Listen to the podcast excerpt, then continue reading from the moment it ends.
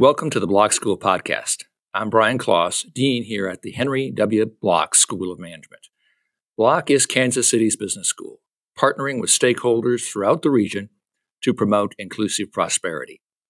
In our Bloch School podcast, we will be interviewing business and community leaders, entrepreneurs, nonprofit innovators, and policy experts. Our goal is to share insights focused on Kansas City's business, civic, and entrepreneurial environment. We are launching the Bloch School podcast with alumni impact episodes, where we highlight the impact of Bloch alumni in Kansas City and beyond. Today we speak with Bloch alumnus Nathaniel Hagedorn. Nathaniel is founder and CEO of NorthPoint Development. Nathaniel founded NorthPoint in 2012 and helped build it into one of the country's premier industrial developers. Since 2012, NorthPoint has raised over 8 billion in capital for its projects serving over 365 industrial clients. Since its launch, NorthPoint has developed and managed over 100 million square feet in industrial space. NorthPoint's growth and success is very much tied to its commitment to providing great value to clients and offering an outstanding environment for NorthPoint team members.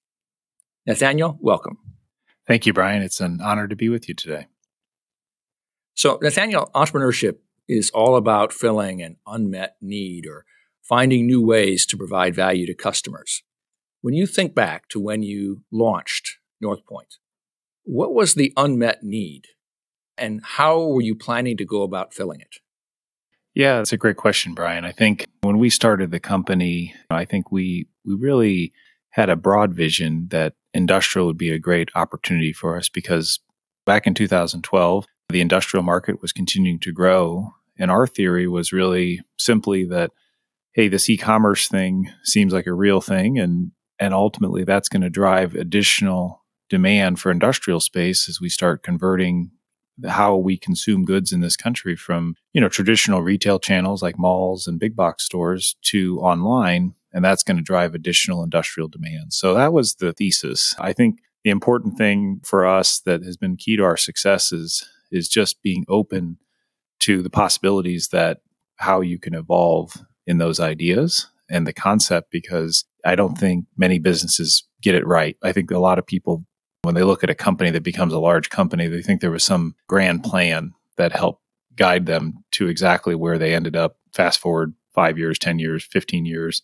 But I think so much of it's just an evolution as you meet people, as you make connections of ideas and see what you get traction with in the marketplace. You just have to be open and be adaptable and be willing to let your ideas evolve to serve the market as best as possible. So, one of the areas that evolved for you over time relates to the logistics park Kansas City Intermodal. Uh, so, maybe you could talk a little bit about how you identified that project, how you evaluated the opportunity, and how you went from the idea to what is now a massive operation. Sure, that's it's been one of our most successful industrial parks, and it's really probably been the most successful industrial park in the United States since we broke ground on that project. And my business partner in NorthPoint is his name is Chad Meyer. He's the president of our company. He's really responsible for our industrial strategy, and largely I get all the credit for his good ideas. Uh, but Chad is former college roommate at the University of Missouri Rolla. They're both engineers. Had been working on the entitlement of the the logistics park Kansas City, the LPKC project, we'll say for short. And uh, Patrick Robinson, who was Chad's uh, college roommate at uh, Rolla, was working on that entitlement project to get it. It was a multi-year entitlement zoning battle to get that project approved because it was a very large project in scale. Chad knew Patrick well, respected Patrick a lot, and ultimately pushed and urged our company to get involved in that project. And I asked him where it was, and he described it. As, he said it's at the intersection, a can't miss and a sure thing. And that certainly proved to be accurate. But what's interesting about Logistics Park Kansas City and really industrial real estate as a whole, it's kind of a humbling thing to say, but what we do doesn't really matter, which is is humbling to think about your business in that way. But what I mean by that is that for our clients who occupy our industrial warehouses, rent as a percent of their operating cost to run a warehouse is about 4% of their total operating costs. The cost of labor to actually staff the warehouse, the cost of logistics, which is to move the freight in and out of the warehouse, are about 80% of the total cost. And so if Logistics Park Kansas City represents a really unique location on the map because the BNSF built a brand new several hundred million dollar intermodal facility here in Kansas City and Logistics Park Kansas City is essentially a park that surrounds that intermodal and we describe it as oceanfront property in the middle of Kansas because the closer you are to that intermodal for our shippers, the more they save because truckers get paid in miles and time. And so by being able to be right adjacent to the intermodal, which is really an inland port, which is connected to the West Coast ports and, and obviously connected to the rest of the global economy, those shippers are able to save a lot of transportation costs by being co-located at that intermodal park. And so we've had tremendous success. I think we've leased, built and leased about 15 million square feet at Logistics Park Kansas City in the last probably about uh, seven years. So it's been a wildly successful park. It's made a real big impact on the community, and, and we're proud to be associated with it for sure. So when you first started NorthPoint, did you have any idea that you might go in the direction of Logistics Park? That that would be something that would be part of your portfolio? Or is this just another example of how an opportunity arose, you had some competencies, and you moved in that direction? Yeah, I honestly didn't think we were capable of doing it. it was a big hesitancy just because it was a huge project by any scale or standard. And we had done some industrial development here in Kansas City, uh, had acquired some buildings, but this was really at a whole nother level of magnitude. So I had great concerns whether our firm was capable, right? Both to raise the capital to take on projects where you're building 500,000, 800,000 million foot buildings. But once I really understood that transportation advantages, we describe it as like a math problem our competitors can't solve, right? Because just the further you get away from that intermodal, the more expensive it is for your client to operate. And, and the inverse is true. The closer you are, the lower the cost. So that has definitely been, once I really understood the math of how compelling this opportunity represented for our clients, I realized this could be a great investment for our partners and a great project for our firm to take on. So, but it was no doubt an evolution. For envision, I, I envisioned the company would be a tiny fraction of the size that it's become today. And so I feel really, really blessed to be involved with such a special organization and a special team that's helped create such a wonderful company. It sounds like the growth has been tremendous. And I've heard you talk about some of the reasons for the growth, including the culture that you have created there and your focus on some core values. I wonder if you might sort of chat about the nature of that culture, how it has produced growth, and how those core values have been part of the equation? That's a great question, Brian. And I would say today my role has really evolved. I don't the, the team doesn't let me do many things because most things I do I just screw up. And so the, the but the one thing that I enjoy so much is being involved and really being a chief architect and really defender of our culture as we've grown from we started the firm with eight employees, and now the real estate size alone has 300 employees, and there's several hundred employees for our other business units that we've started and founded along the way. So it's grown to be a really big company. I always worried that our culture, as we grew, would be sacrificed. And I think what I'm really proud of, well, the culture has evolved. You know, when you grow from a very small group of eight people to a group of hundreds of employees, culture does evolve. But I think what I'm really proud of is the culture and our core values have become institutionalized within our firm. And it's something we take really, really seriously. And I think management schools or business culture is something that's hard to be able to calculate a return on investment. But I can assure you that for our organization, and I would argue others, if culture is authentic, if it's uh, people really truly are living into it, I think it's the highest return on investment that we could possibly make. Because honestly, a lot of what builds culture it's expressing your sincere appreciation to the team that's helped you build that company from every person in that organization, not just executive leadership or managers, but making sure that the maintenance team sees how much we appreciate the work that they do to take care of our clients and how our receptionist often will be the first person who will meet a guest that might be coming in to see our company from out of town. They'll be the first human interaction and, and how well she greets and welcomes our guests to our office, that she's doing a great job. And we want to show that authentic appreciation and respect and make sure everybody recognizes that they're all part of a puzzle that it takes to build a really special company. And so we really pride ourselves in just the simplicity of saying thank you, right? Be creating a culture of appreciation our core values, what we found with those core values is they have really guided us in all of our decision making. And we're not perfect, we make mistakes, but I think the common theme is anytime we get in trouble, it's because we sort of lost, didn't follow one of our core values. And anytime we get ourselves out of trouble, it's if we follow our core values to a T. So, uh, so the culture, the core values, and they're they're inextricably linked. They're so important to each other as those reinforcing values and principles by how we conduct our business with our clients and with the people who we do business with, and then internal of how we treat each other and the respect that we show to each other Uh, is really critical. So, Brian, I would say that our culture and our core values have been our secret sauce. Very few people leave our company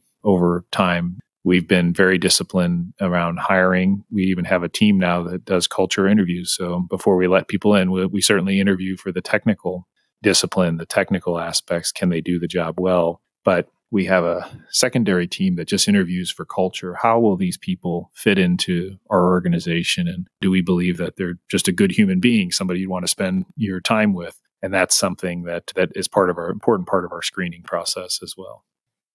So, Nathaniel, every organization wants to be nimble and innovative. They want to encourage their people to take risks. NorthPoint is that organization. What about the culture has created an environment where people are willing to take risks, where they are willing to innovate, where they contribute to this effort to be nimble?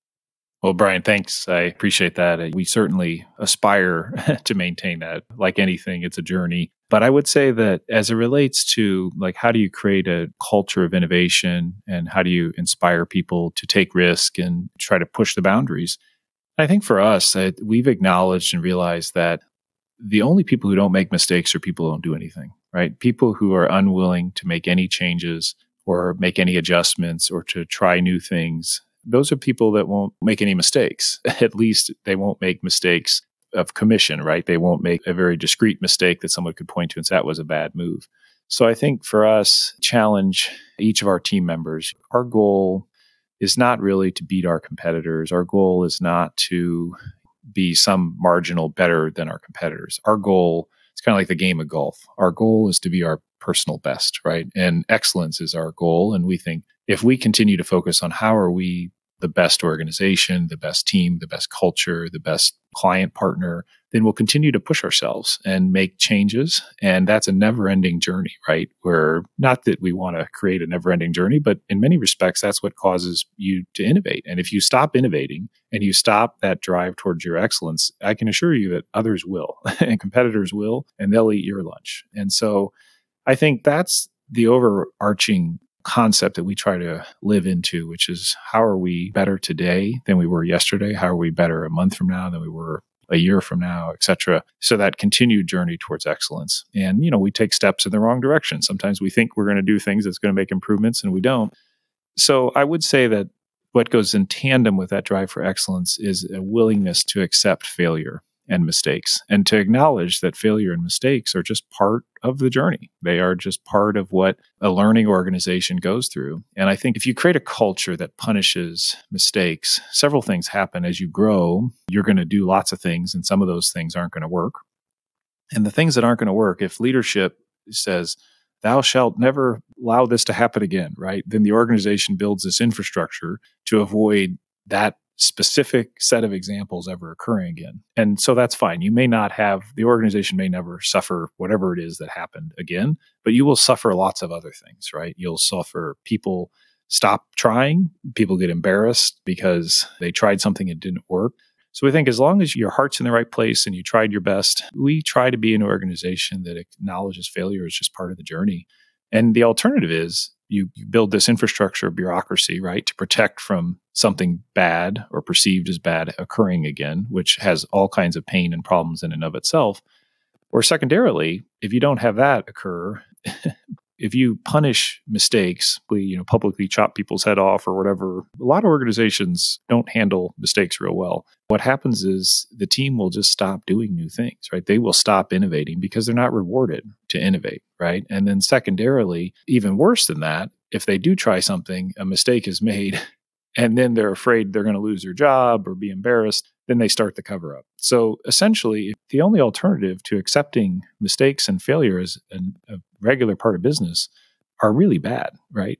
They're either bureaucracy, if it's not that, then it's lack of innovation and trying new things. Or the third door is cover ups. So none of those are something we want to encourage. So we've tried as best as we can to be an organization that acknowledges that we want our team to be pushing towards their personal best and excellence. And that means they're going to try new things and try to take new risks. And things aren't going to go perfectly every time related to culture, organizations are always trying to create an environment that is that is inclusive, where people feel comfortable expressing ideas that are different from the leader's ideas, where diverse perspectives are brought to the table.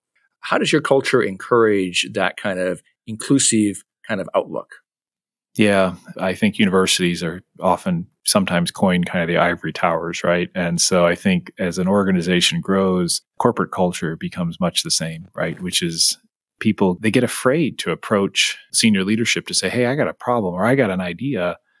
I think as leaders, I found that it's really important that we become as approachable and as engaged and as transparent as possible, right? So to be able to share with our entire organization what we're thinking about strategically. So we've made a really big push as an organization to be as transparent as possible. So with our team, we share financial information, very detailed financial information. We have a weekly strategic leadership meeting and we share here's what it is that we're working on, here's the problems we're solving, here's the concerns we have. We've started with COVID remote work and everything that's occurred, people were obviously forced into work from home. We have had a great culture Whereas an organization, we've won best place to work in Kansas City for eight years in a row. So we've really prided ourselves in the culture we've created in an office experience. And so this whole remote work thing was scary at first, where it's like, oh my God, how are we going to deal with that? How are we going to maintain culture when everybody's at their homes? So we've really embraced that to try to figure out how do we, now we're not there. I'm sure there's a lot of organizations. Well, we might have been one of the better, certainly, hopefully, one of the best cultures in Kansas City for our employees for an in work environment there's a large portion of the workforce, I don't know if it's 20, 30%, that really prefers a remote work environment. So we're trying to get good at that. And so we're experimenting with things, right? We're, we're posting ideas like, hey, we're thinking of this investment and we're posting it to an entire team and saying, everybody, we're going to have a discussion on this on Friday with senior leadership, but we'd ask everybody to log in, put your comments, thoughts, questions, let people answer. And then we sort of have a succinct record of all the ideas before we make an investment and anybody can contribute to that and say hey what, i'm worried about this. We need to investigate this before we go make a mistake. So we're trying to do our best to be transparent to be open to be available to be humble so that we don't become that ivory tower where people are afraid to approach leadership because they think well leadership thinks they know better. We we got to make it clear that look we all the mistakes that have happened have been ours, right? And so, uh, so we make them regularly, and uh, we need your help. We have a philosophy which is, hey, if we make a decision, and we need everybody to put their shoulder to the wheel, right? But if you're on the bus and we're careening towards the cliff, and you say, I think we should have turned back there, and you don't say anything, and we go over the cliff, like we're not going to be happy about that either. So, if you have an opinion, say something, please. Uh, we don't want to send the bus off the cliff. And maybe we can go back in time a little bit. So, why did you become an entrepreneur? You undoubtedly had options for more of a traditional corporate role. What was it about entrepreneurship that so appealed to you? Well, I didn't know I wanted to be an entrepreneur. My mom, I had a wonderful mother, and she insisted that I get a job in high school. I was kind of a lazy, typical high school, you know, teenager, right? Uh, mostly interested in video games and pizza, uh, not terribly interested in working. My mom made me get a job, and my first job in high school, I worked.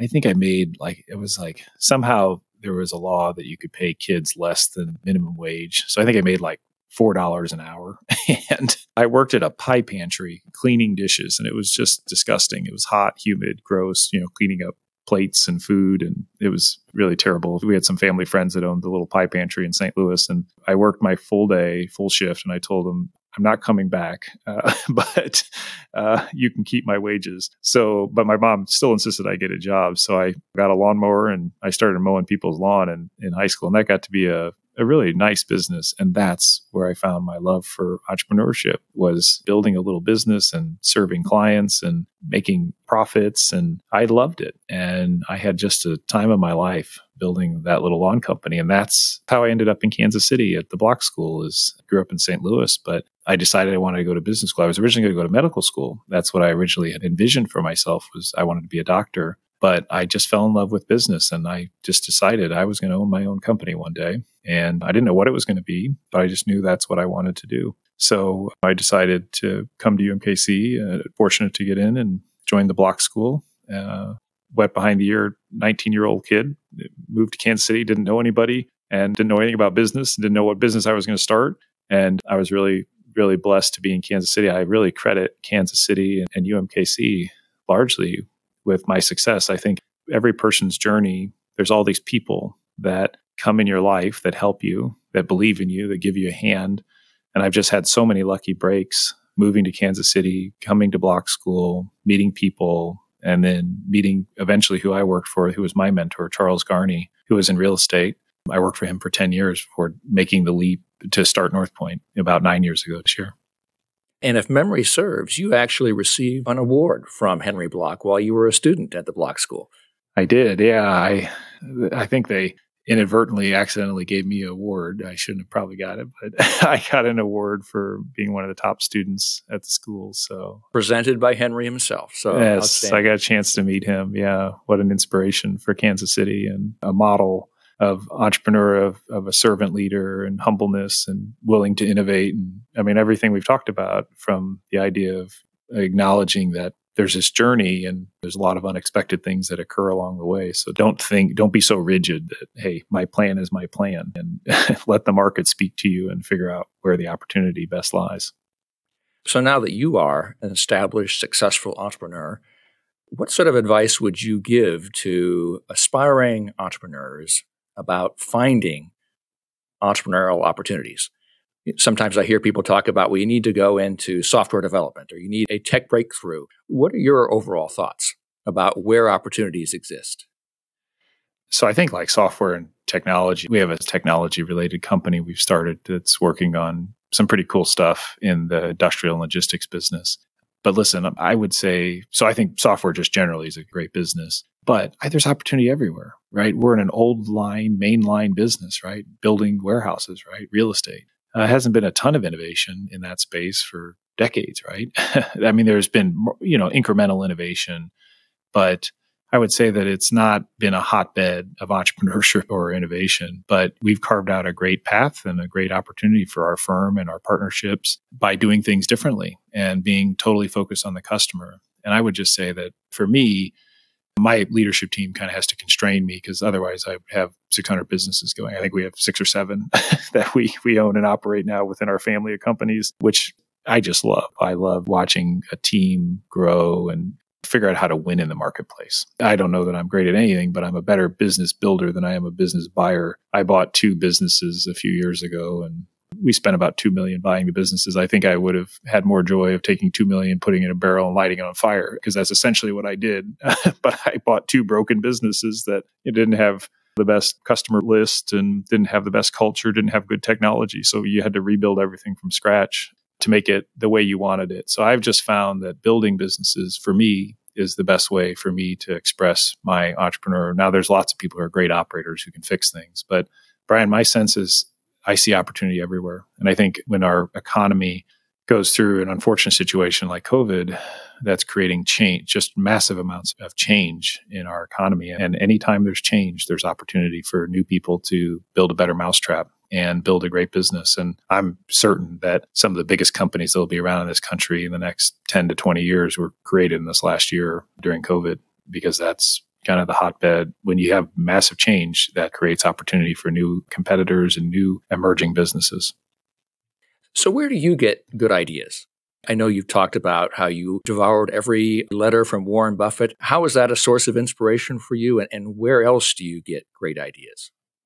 Two things. One, I would say that uh, anywhere there's problems, that's opportunity. And so if, if you hear somebody complaining about something or you're complaining about something yourself, that's likely an opportunity that is in need of fixing. And that's what entrepreneurs largely can do, right? Entrepreneurs can fix and make better solutions. And that's how you win in the marketplace. So I would say that listening to other people. And I would really the best advice I try to when young people join our organization. I used to be young. I just turned forty, um, and forty seemed uh, so old when I was a kid. Now I feel like, well, it's not that old. and so, but but uh, when young people uh, who are twenty something just joining our organization, I always tell them that the best career advice, and I would say it's a corollary for business advice too, which is running at problems is really a one of life's great asymmetric outcomes, right? Because if you find yourself, like, let's say you, you're in an organization and you're a young person and you hear of some major issue that's going on in the company or some problem you see on a team, and you raise your hand and say, hey, I'm going to be part of that solution, right? I'm going to take ownership. I'm going to be part of a team that helps solve that. What's the outcome? When I say it's asymmetric, like you'd think that the baseline situation of doing nothing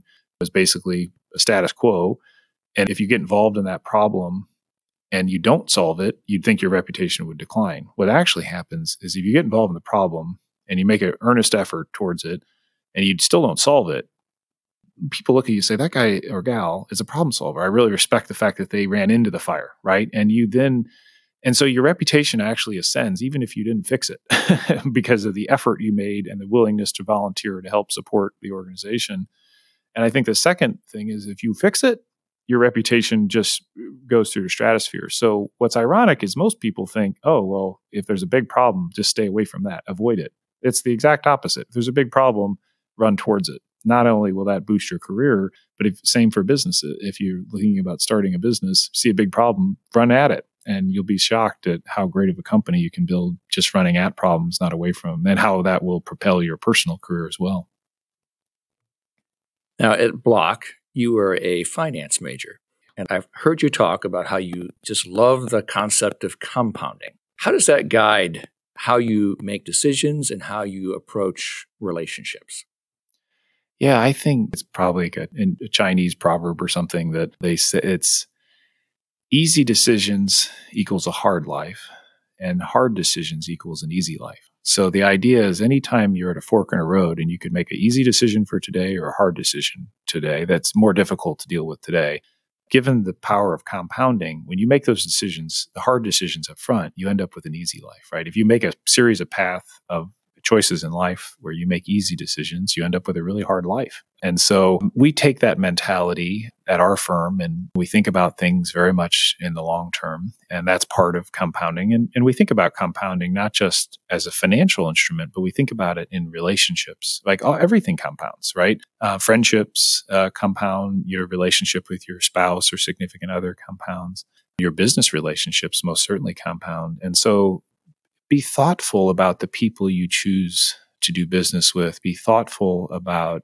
the people you decide you're going to start compounding time with, right? Because you don't get that time back. And Buffett, he shares a great story. I'm a huge fan of Buffett and admire, you know, how he treats his partners and obviously the brilliance of, of how he's invested. But he's got great stories of kind of just wisdom of life. And one of the things that Buffett talks about is that he found over time that his most successful investments were with just good people. He described it as someone who you'd be proud to have, say, your daughter marry, right? Someone who you'd be proud to call family that wasn't family, right? And someone you'd love to spend your life with. They're just good people. And he said they just produced the best business results as well.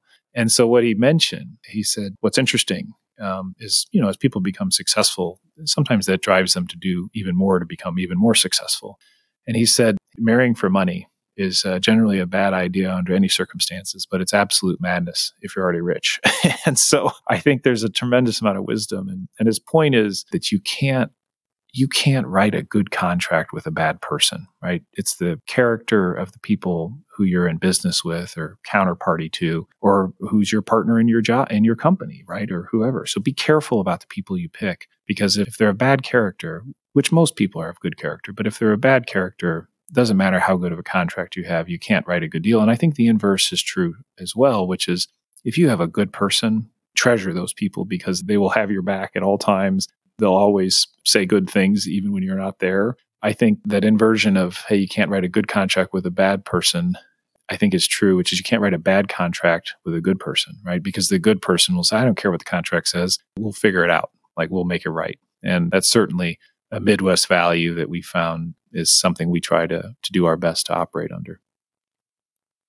As you look back at your career, can you recall a pivotal conversation that you had with a coach or mentor where they helped you see something in a different way? How did that conversation go, and how did they get you to look at the world in a slightly different way? It's a great question. I've had a lot of people have invested and believed in me and helped me in innumerable ways. I have a strong view that I have a significant obligation to pay that forward, right? My good fortune of people who believed in me. And there was actually, right after I got out of college, I went through a Chamber of Commerce leadership program here in Kansas City. And I met a woman. She was an executive coach. Her name was Marty Stanley.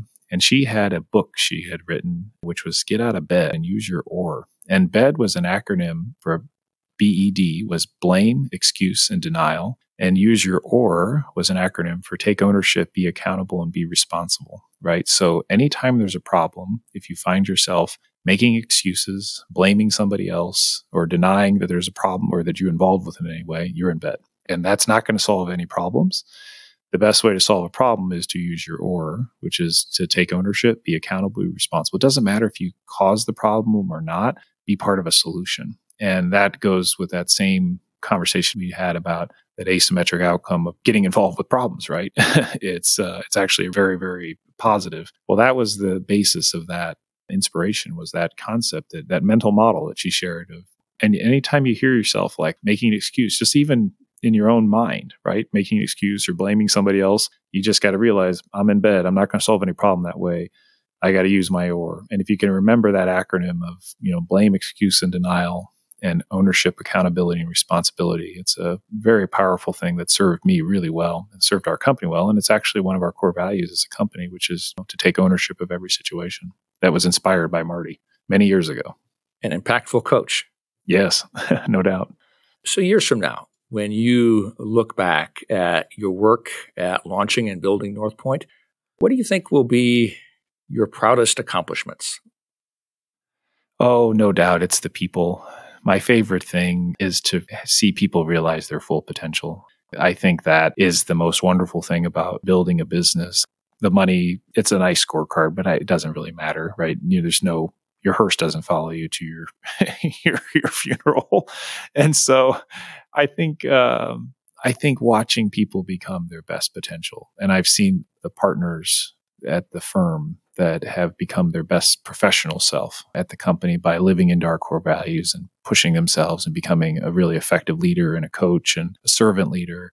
And that's just joy. And to see how the company can transform their individual lives is awesome too. Most every one of our leadership uh, team members came from fairly modest backgrounds. And it's really proud to see how they can impact their families' lives in a really positive way through their work and effort. And and it'll just be a collection. I there's no doubt my favorite thing will be the stories of people who I got to be involved with and see their lives evolve and their leadership styles evolve. And then to watch the pride of building something as they build their teams and they build their divisions or they build their companies, and to know that I was able to play a small part in their personal journey is that's fantastic. And that's my favorite part so far. And I'm most certain it's going to be my favorite part in the future. So there's a lot of years left. So I guess the question is how do you think NorthPoint development will continue to evolve over time?